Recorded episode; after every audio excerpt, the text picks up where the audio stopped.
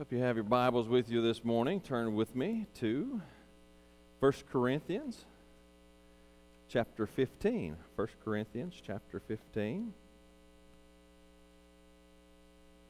Today we'll be looking at verses 1 through 11, or at least partway through them. 1 Corinthians chapter 15, verses 1 through 11. If you do not have a Bible, then you can turn, grab one of the Pew Bibles there, and turn to page 903 in the Pew Bible page 903 in the Pew Bible.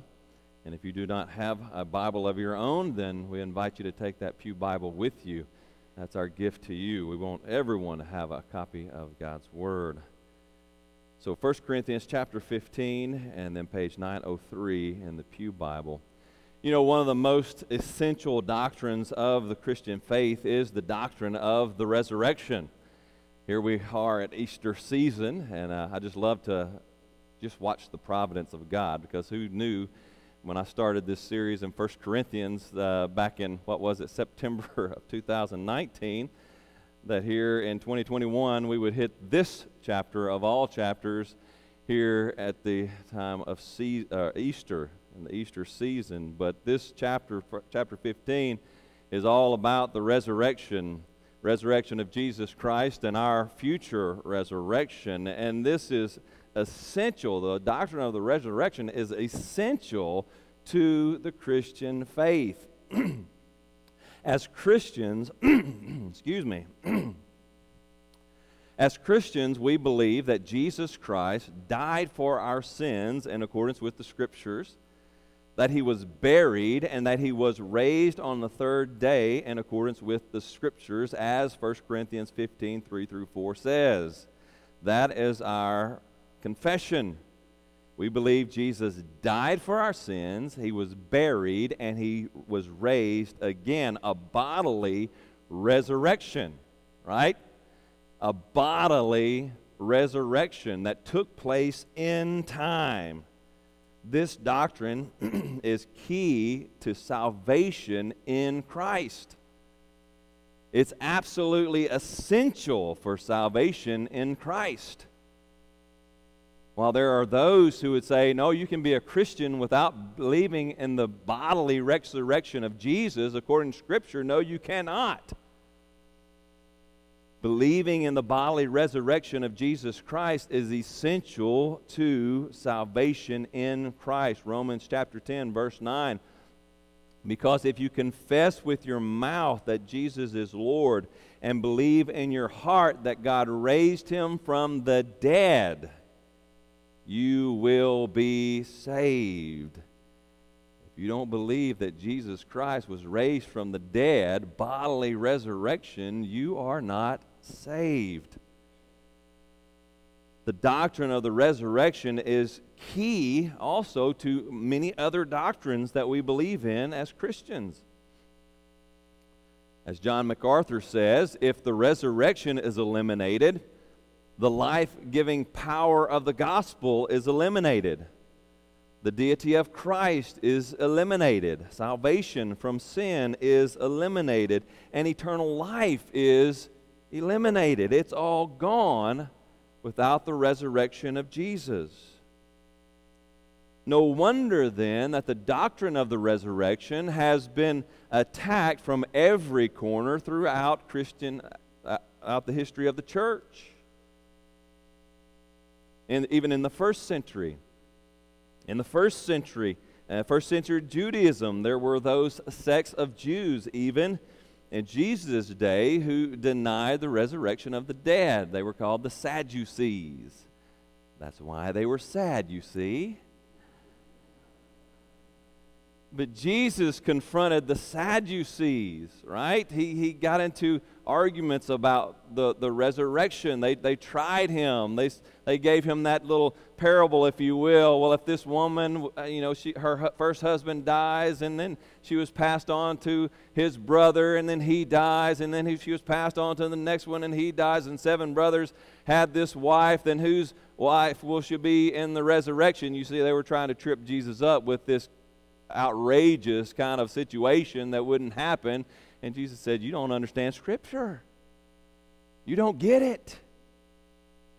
But he didn't deny the resurrection, he affirmed the resurrection. He said, In the resurrection, we're not going to be given in marriage.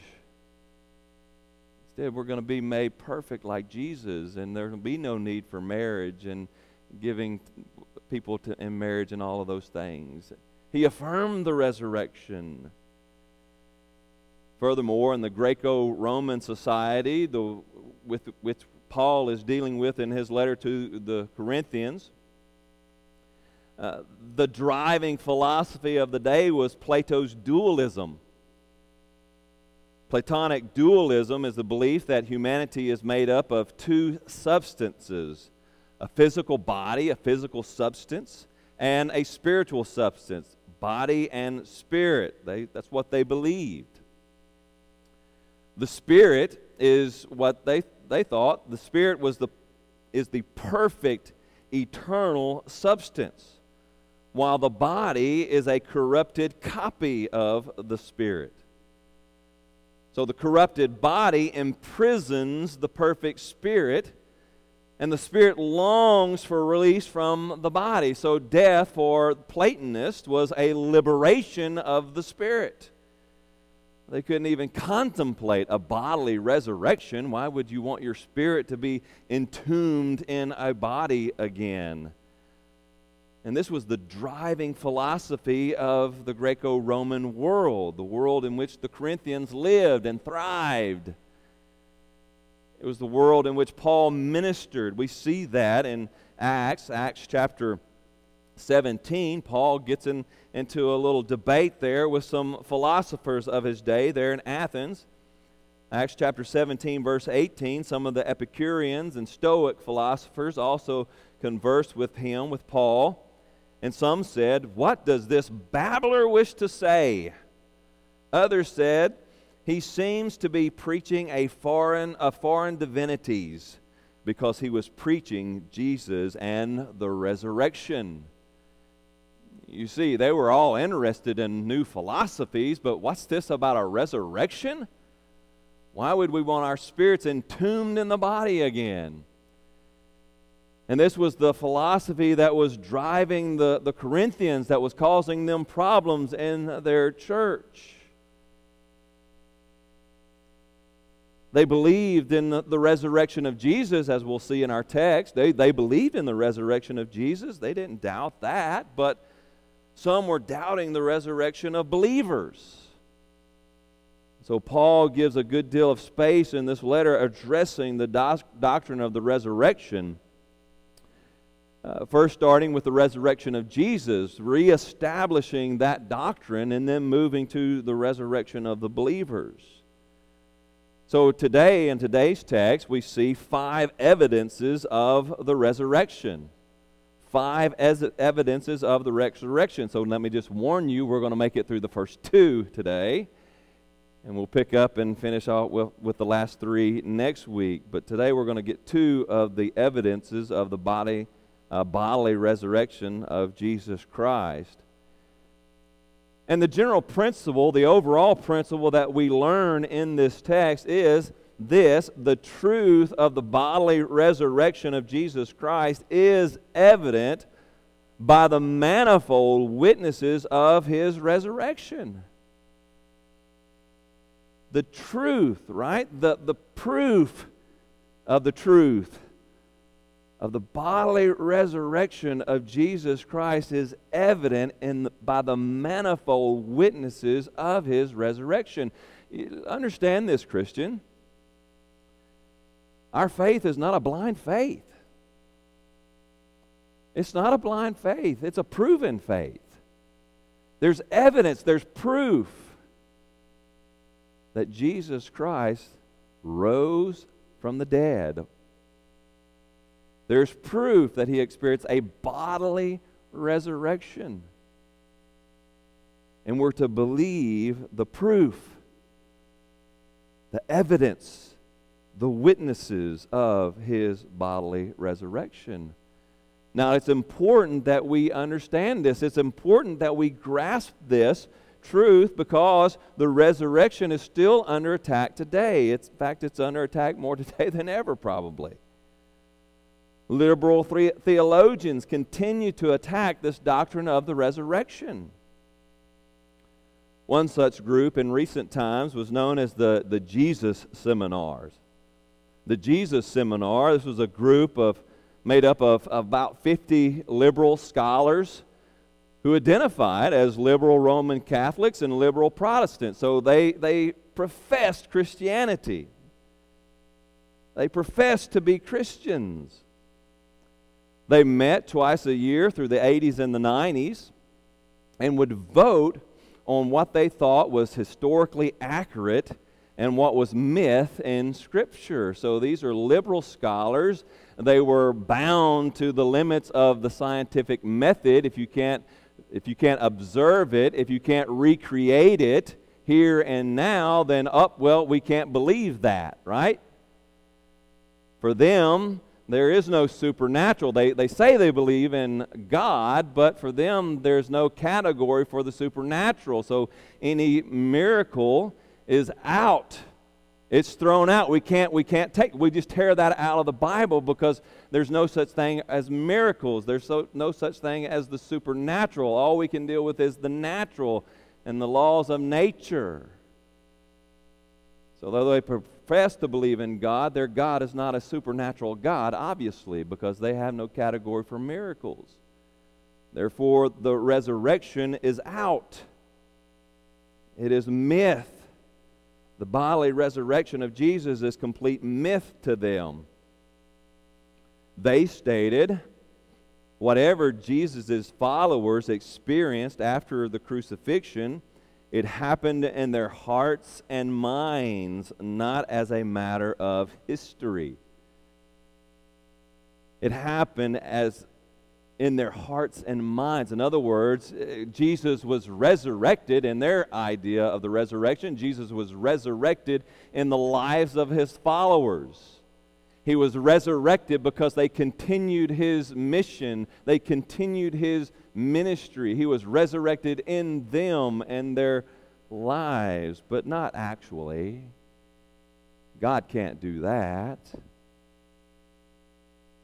Another liberal pastor, when pressed on whether or not he believed in the historic bodily resurrection of Jesus, said, I deny the resurrection every time I don't care for the poor, every time I don't feed the hungry, every time I don't side with the oppressed, every time I don't cry a tear for those who have no tears to cry.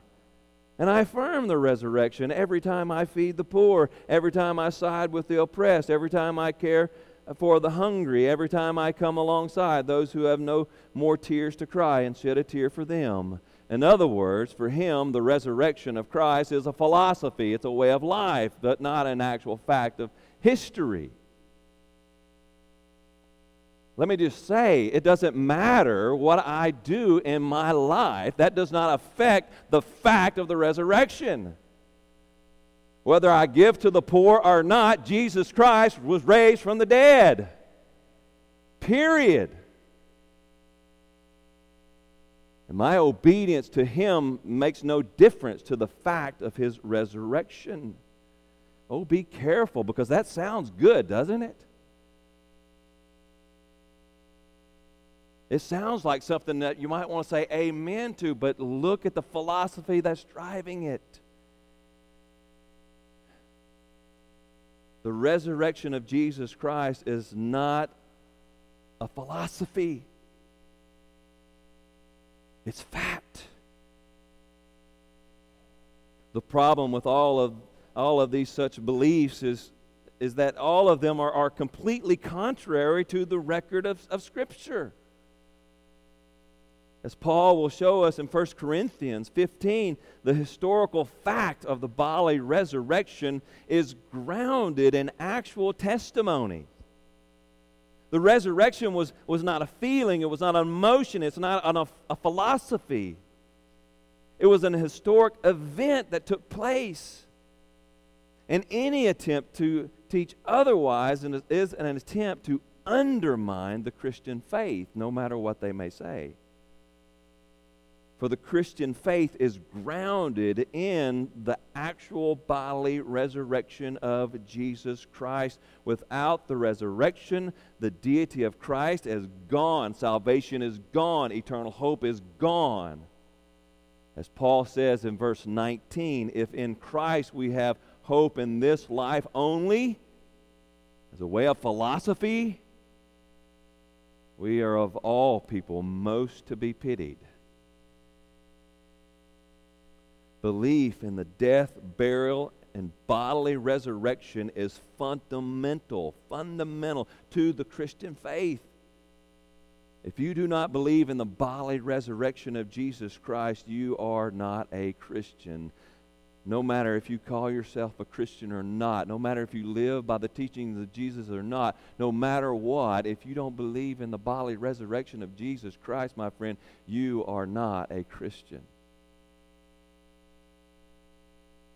On the day of judgment, many will cry out, Lord, Lord, didn't we follow your teachings? Didn't we do this, that, and the other in your name? And he will look down upon them and say, Depart from me, you worker of iniquity. I never knew you. A good warning for all those liberal scholars who profess to be Christians but n- deny the resurrection of Jesus Christ. So we open our scripture today, our passage, and we look at the evidence of the bodily resurrection of Jesus Christ. This is a proven faith, dear friend. And we see the proof evident in this text of Scripture. So if you found your place there in 1 Corinthians chapter 15, please stand with me, if you will, in reverence to the reading of God's holy word.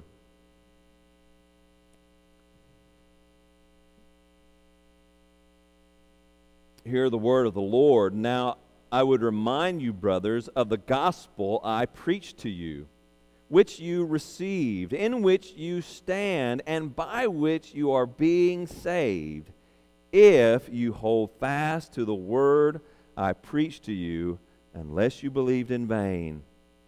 For I delivered to you as of first importance what I also received that Christ died for our sins in accordance with the Scriptures that he was buried, that he was raised on the third day in accordance with the Scriptures, and that he appeared to Cephas, then to the twelve. Then he appeared to more than 500 brothers at one time, most of whom are still alive, though some have fallen asleep. Then he appeared to James, then to all the apostles. Last of all, as to one untimely born, he appeared also to me. For I am the least of the apostles, unworthy to be called an apostle, because I persecuted the church of God. But by grace, by the grace of God, I am what I am, and his grace toward me was not in vain. On the contrary, I work harder than any of them, though it was not I but the grace of God that is within me. Whether then it was I or they, so we preach, and so you believe. Amen. May the Lord add blessings to the reading of his holy, inspired, and inerrant word. And may he write its eternal truth on all your hearts. And you may be seated.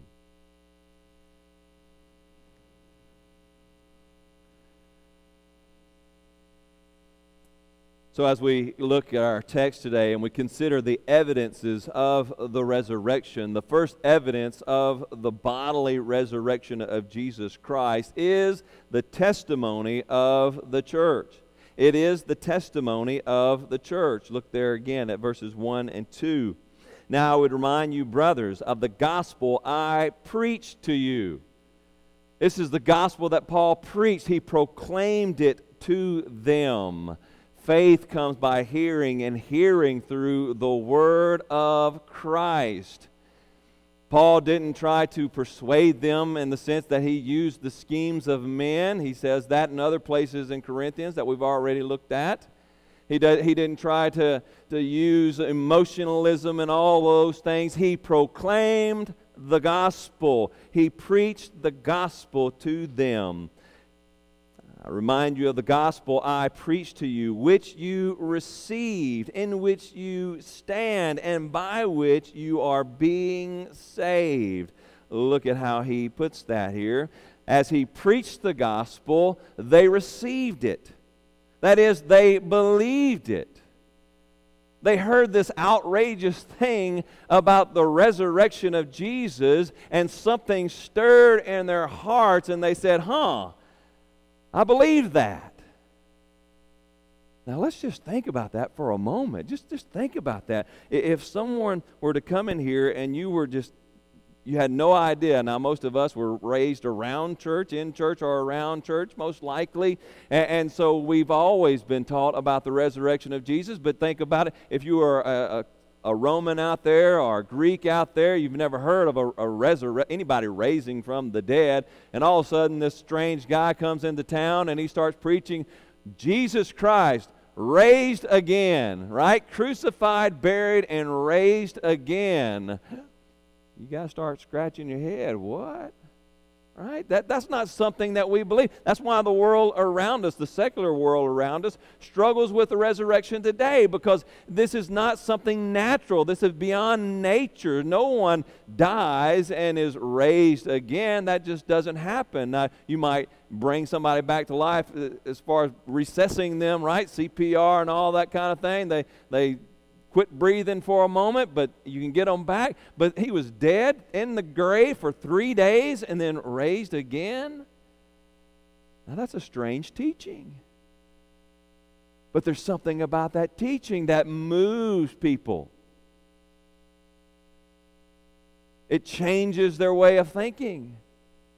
There's something that moves in a person when they hear the gospel and the Spirit begins to work in them and they receive it. Uh, that's true. I don't know why I believe it, but, but there's something there. That's true. That's got to be real. That's got to be true. And these Corinthians, these people who knew nothing of Jesus and his ministry, they heard the gospel believe, they heard the gospel preached and they received it. There was something supernatural working in them that they believed this message. They received it.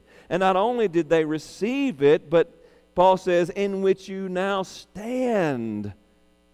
They were standing in it. Now, that word there, stand, is per, in the perfect tense. That means that something happened in the past, but it has a continuous result.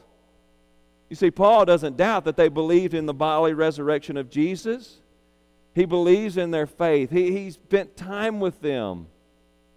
He watched them come to faith. He watched them begin to grow in their faith. And so he says, now you stand in this faith, right? You continue to believe it. Your faith is established. Well, isn't that a wonderful truth that once we come to faith, we stand in that faith? God guards us, He keeps us in that faith. They believed it and they stand in it. If you're a Christian, if you're a true child of God, you receive the gospel message and you stand in your faith. You are preserved there. And it continues on, and by which you are being saved. See, that's the past tense. You, you were saved. Now you stand in it. But you are also, present tense, are being saved. You are being saved. There, there's something that's working within us as followers of Jesus Christ. We weren't just saved when we come to faith, but we are being saved. God is working in us to change us and transform us to make us into the image of His Son, Jesus Christ. This is that big word, sanctification, right? He is holifying us, He is making us holy in Jesus. We grow in our relationship with Christ, we grow in our obedience to Christ. A new Christian, when they come to faith, they've got a lot to learn they're a sinner. They're coming out of their sin and they've got a lot to learn about Jesus. And Jesus begins to work in them. He doesn't just make them a saint right off the bat, right? He, he doesn't make their, complete their holiness in, in, in one moment, but it, it takes a lifetime of God working in us, His Holy Spirit living in us to sanctify us, to make us more like Jesus. And the work is not complete until the second coming of Jesus when He returns as we'll learn later on, we'll be raised and we'll go up to, to heaven to, to see Jesus. We'll experience a bodily resurrection and we will see Jesus and we will be like Jesus because we will see him. That sanctification is completed on the day that Christ returns and, and we see Jesus face to face. And we're made completely holy. But in this life, we are being saved. The work of the Holy Spirit is, is working in you, dear Christian. And that work of the, the Holy Spirit in you to make you more like Jesus, all of that is evidence that the resurrection is true. That it really happened because that's the resurrection power working in your life. That's the resurrection power working in your life. The Spirit who raised Jesus from the dead is now raising you. He is creating new life in you. If you're a Christian, you're not the same person you were before Christ. You're a different person. You're a new creation in Christ. Every member of the church and I say church universally here, every member of the universal church, when they come to faith in Jesus Christ, they become a new creature. You see, we don't believe because we're smart enough. We don't believe because we're holy enough. We believe because God does a special work in us. His Spirit does a special work in us to give us eyes to see and a heart to believe. And He continues that work in our lives to grow us to become more like Jesus. It's all God's work. He's working in us. Dear friend, you, dear Christian, and your transformed life is evidence of the resurrection of Jesus Christ. It's true. You can believe it. And if you're not a Christian, you can observe the life of a Christian and see the transformation in their life, and you see evidence of the bodily resurrection of Jesus Christ. The same power that raised Jesus from the dead works in his church to make the church like Jesus. So it's the gospel that is preached which is received by believers is it's what believers stand in. They're grounded in it. It's what they what is be, causing them to be saved. Then paul adds this nice condition here that kind of makes us scratch our head. If you hold fast to the word i preached to you unless you believed in vain. Now we as baptists we affirm perseverance of the saints. Once saved, always saved. And then Paul throws this little condition in there if, if you continue in the faith. we see, Scripture always balances out the two there. Yes, we believe in the salvation of, uh, or the perseverance of the saints. We believe once saved, always saved. But a person who is saved is truly saved. Right? It, it's someone who is truly saved. And someone who is truly saved, they won't fall away. But there are many who prof- profess faith in Christ, but they fall away. They don't live it. Nothing changes in their life. They do nothing else different. They profess with their mouth, but their heart is far from God. Such faith is useless, Scripture says. This is the kind of faith that Jesus describes in the parable of the sower parable of the sower, Matthew chapter 13. He gives the parable at the beginning of the chapter. And then in verses 18 through 23, he explains the parable to his disciples. I just want to read what he explains to his disciples for time's sake. Starting in verse 18, he says, Hear then the parable of the sower. When anyone hears the word of the kingdom and does not understand it, right, doesn't receive it, the evil one comes and snatches away what has been sown in his heart. So they never believe whatsoever. This is what was sown along the path. As for what was sown on the rocky ground, this is the one who hears the word and immediately received it with joy. It sounds good. Right? It sounds good, man. Yes, I want that. No, I don't want to go to hell. I want to go to heaven. So, yes, I'm going to, I'm going to receive it, right? I'm, I'm going to believe that because it sounds good. Heaven sounds real good to me. Yet, he has no root in himself, but endures for a while, and when tribulation and persecution arise on account of the word, immediately he falls away. There are many who hear the gospel preached and they receive it for a moment, right? They on the surface they receive it. Sounds good. Yeah, preacher, I want that. Put me in the dunking booth. Dunk me. Baptize me. Make me a, put my member, my, my name on the rolls of the church. Yes, I want that. But then when tribulation comes, oh, what? I, I've got to change the way I live? I've got to do things different? Oh, my friends aren't going to like that. Oh, my buddies, they're going to make fun of me for, for that. Oh, you see, they didn't really believe, but they fall away. That was no true faith. It was no true faith. As for what was sown among the thorns, this is the one who hears the word but cares for the world, and, and the deceitful uh, and the deceitfulness of riches chokes the word, and it proves unfruitful. Right? This is those who, yeah, it sounds good. It sounds great. Yes, I want that. But wait a minute. God wants my pocketbook too. God wants all of me, not just, you know, you know, coming to church on Sundays, but he wants all of me. What? Kind of like the rich young ruler. What can I do to be saved? Well, you love, you know, love Lord your God and, and honor your father and mother. Keep the commandments, right? Do all of that. Oh, well, I, I can do that, right? I, I can put on the face of, of righteousness. I can look good to my friends and neighbors. I can do all of that. But Jesus says this one thing you lack go sell all that you own, go sell your idol, go sell that which you worship most. Go get rid of it and come follow me. The rich young ruler goes away with sadness because he had many riches. See, there's a lot of people who, oh man, it sounds good.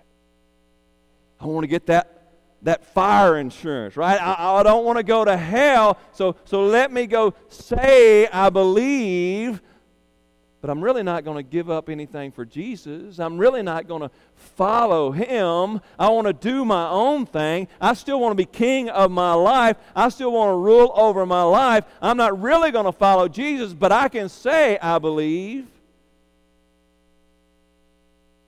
Such belief is no belief. And as our secular world gets more or less and less Christian, and more and more anti Christian. Oh, we see it all around, don't we?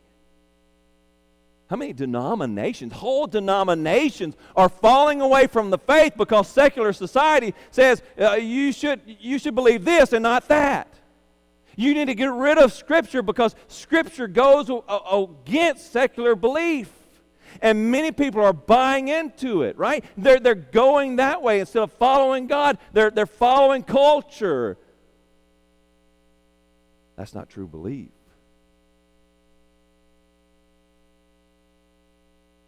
We see here built into this little passage a warning to the Corinthians be careful. Be careful.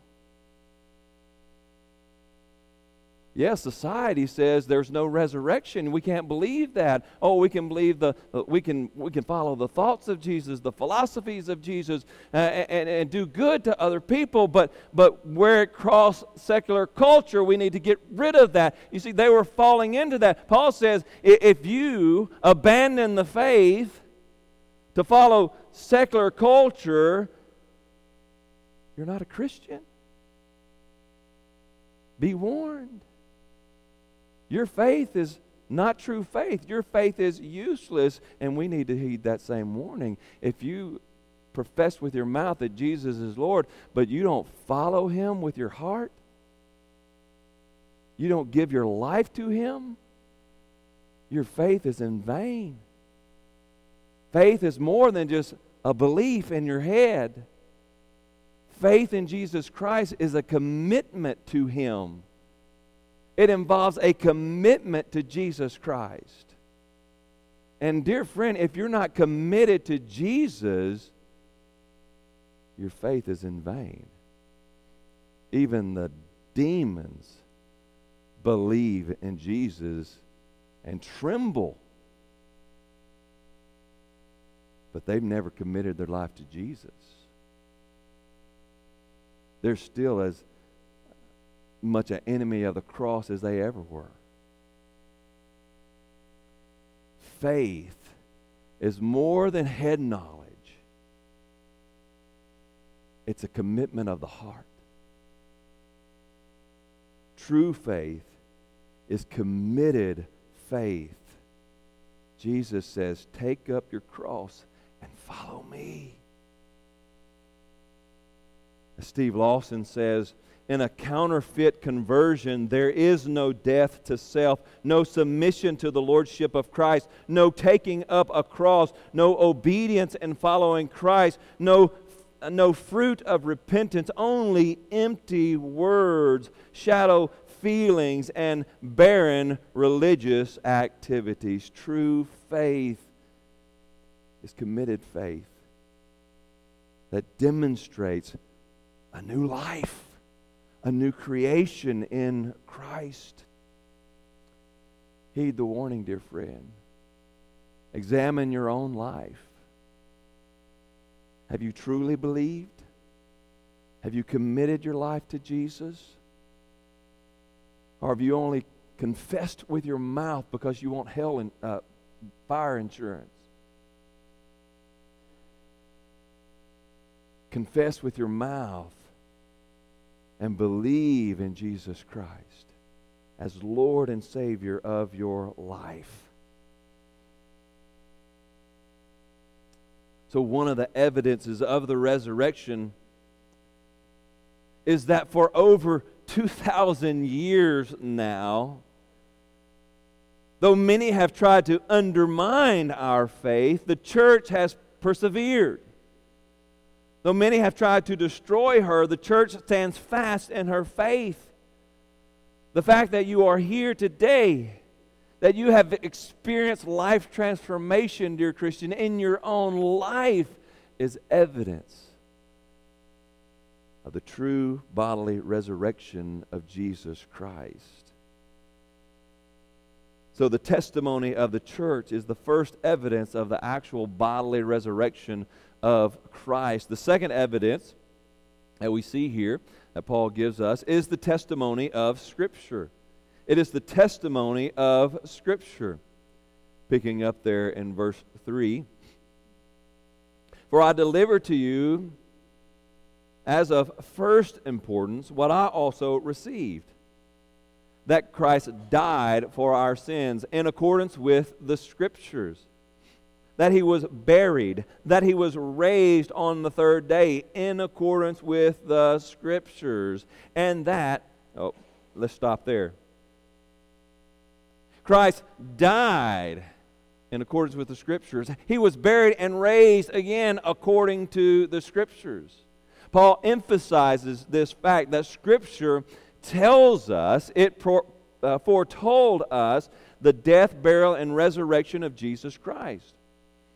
You'll remember on the road to Emmaus, Jesus, as he uh, encountered two of his disciples, Before they realized who he was, before he had revealed himself to them, they were questioning the, the resurrection and, and all the events that had happened that day.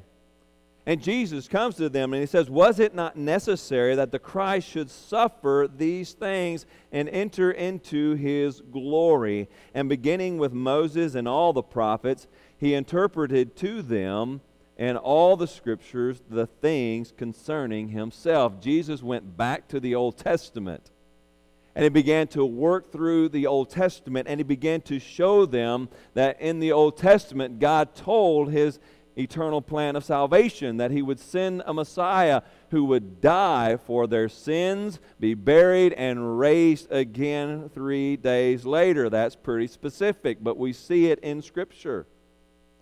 You go back to uh, Genesis.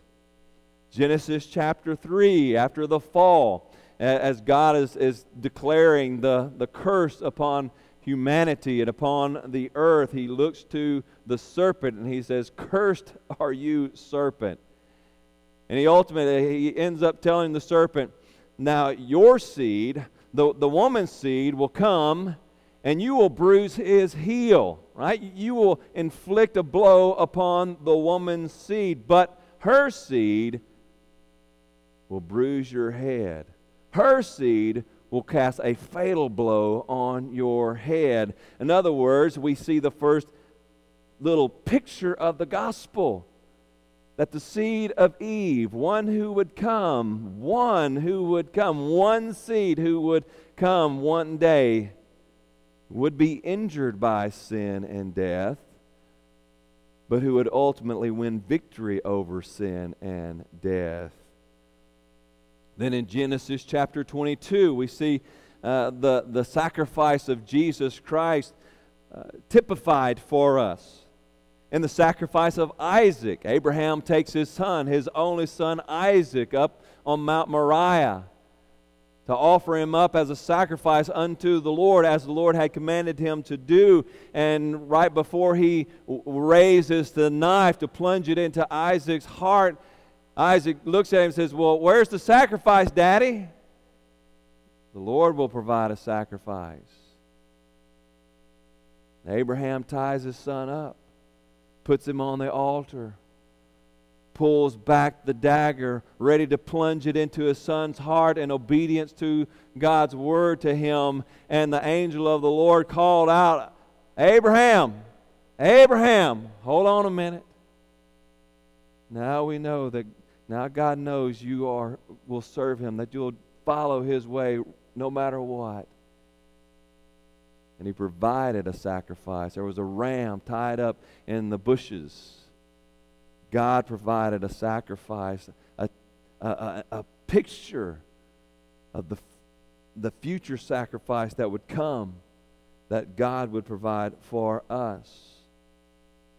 Perhaps the best picture of the crucifixion, the death of Jesus Christ for our sins, comes from Isaiah. Isaiah chapter 53. You'll all, most likely all be familiar with this verse. Isaiah chapter 53. Prophet Isaiah prophesies that who has believed what he has heard from us, and to whom has the arm of the Lord been revealed? For he grew up before them before him like a young plant and like a root out of dry ground. He had no form or majesty that we should look at him, and no beauty that we should desire him. He was despised and rejected by men, a man of sorrows and acquainted with grief, and as one from whom men hide their faces. He was despised, and we esteemed him not. Surely he has borne our grief and carried our sorrows, yet we esteemed him stricken, smitten by God, and afflicted. But he was pierced for our transgressions, he was crushed for our iniquities. Upon him was the chastisement that brought us peace. And with his wounds we are healed. All we, like sheep, have gone astray. We have turned everyone to his own way, and the Lord has laid on him the iniquity of us all. He was oppressed and he was afflicted. Yet he opened not his mouth like a lamb that is led to the slaughter, and like a sheep that before his shearers is silent.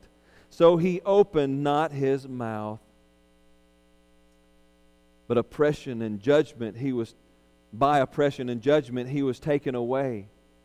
And as for th- his generation, who considered that he was cut off out of the land of the living, stricken for the transgressions of my people? And they made his grave with the wicked, and with a rich man in his death, although he had done no violence, and there was no deceit in his mouth. Yet it was the will of the Lord to crush him. He has put him to grief. When his soul makes an offering for guilt, he shall see his offspring. He shall prolong his days, and the will of the Lord shall prosper in his hands. Out of the anguish of his soul he shall see and be satisfied. By his knowledge shall the righteous one, my servant, make many to be accounted righteous, and he shall bear their iniquities. Jesus, God told us beforehand in this passage, 500 plus years before Jesus was ever born, God told us of a suffering servant who would come, who would bear our iniquities and die for our sins, and that he would be buried with the wicked. Scripture told us before long before it ever happened, what God would do in Jesus Christ, that Christ would die for our sins and be buried. Christ died for our sins and was buried as according to Scripture. And then it says he was raised three days later in accordance with the Scriptures.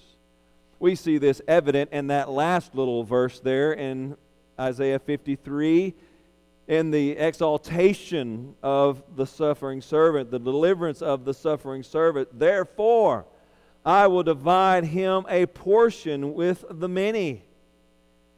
My servant suffered for me, therefore I will divide him a portion with the many, and he shall divide the spoil with the strong, because he poured out his soul to death and was numbered with the transgressions, yet he bore the sin of many and makes intercessions for the transgressors. God says, I'm going to deliver him. I'm going to deliver him, and I'm going to give him the spoil. I'm going to give him everything. Furthermore, we see it in other prophets. We can see it a lot during the psalmist, but for time's sake, I'm not going to turn there. If you want to look this up later, though, look at Psalm 110 and see the exaltation of God's suffering servant Psalm 110. But we also see it here in, in some of the latter prophets. Hosea chapter 6, verse 2. This is a prophecy for Israel, for the deliverance of Israel, but we see in it perfect Israel. Jesus Christ. Come, let us return to the Lord, for he has torn us that we that he may heal us. He has struck us down and he will bind us up. After two days, he will revive us. On the third day, he will raise us up that we may live before him. Again, that was specifically to the Israelites after they were uh, exiled, but this is looking toward the future perfect Israel, Jesus Christ. His resurrection, three days he was in the tomb, and on the third day he was raised to life. And of course, Jesus says the only sign that this generation will receive is the sign of Jonah. Jonah chapter 1, verse 17. And the Lord appointed a great fish to swallow up Jonah, and Jonah was in the belly of the fish three days and three nights. And then after that, he was resurrected from the dead. and spit out on the beach to go accomplish God's mission. This was just a, a foreshadowing of the Messiah to come who would be buried for three days and then raised from the dead on the third day. God told us in the Old Testament that Christ would come and die for our sins. He would be buried and he would be raised again. The Old Testament prophecy was completely fulfilled in Jesus Christ. As we read the Old Testament, if we didn't have the New Testament, if all we had was the Old Testament, we should be able to look at the Old Testament and see wait a minute, somebody's coming. Somebody's going to die for our sins. Somebody's going to be raised again. This is God's promise. And praise be to God, here on this side of the cross, we can look back and say, yes, it was Jesus. God fulfilled his promise fully in his Son, Jesus Christ. The death, burial, and resurrection of Jesus was God's eternal plan to save sinners for his eternal kingdom if you believe Christ died for your sins, that he was buried and was raised again, you will be saved. You will be saved. You can believe, dear friend, in the bodily resurrection of Jesus Christ because of the faithful testimony of the church and the faithful testimony of Scripture. Scripture tells us. God's Word tells us. Not just as an afterthought, but as a, a forethought, He told us what was coming. So the question is for you today, friend do you believe? Do you truly believe? Has your life been transformed by the power of the gospel? the resurrection power of Jesus Christ? Is it working in your life? Are you a new creation because of your faith in Jesus? Let me just say if you if you can look back on your life and look back before you profess Christ, before you profess faith in Jesus Christ, and look at yourself now, has anything changed? Can you honestly say that God is working in your life to transform you, to make you like Jesus? If not, if nothing has changed, repent. Turn away from your sin and trust in Jesus. Because the evidence of your life is that your faith was not true faith. Trust in Jesus. Surrender your heart to Him today. Commit to Christ today. You can believe. Christian faith is not a blind faith. There's re- reliable evidence that Jesus died, was buried, and was raised again. Trust in Jesus. Give your life to Him today. Oh, Heavenly Father.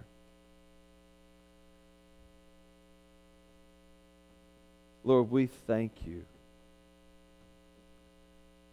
We thank you that you have given us evidence. Lord, we can't go back in time. We can't see it for ourselves. We can't see Jesus crucified, buried, and resurrected. We can't observe that. But Lord, you have given us manifold testimony that you did what you said you were going to do that you sent your Son to die for our sins, be buried, and raised again for our justification. And now all that you ask of us is to believe, to trust in Christ,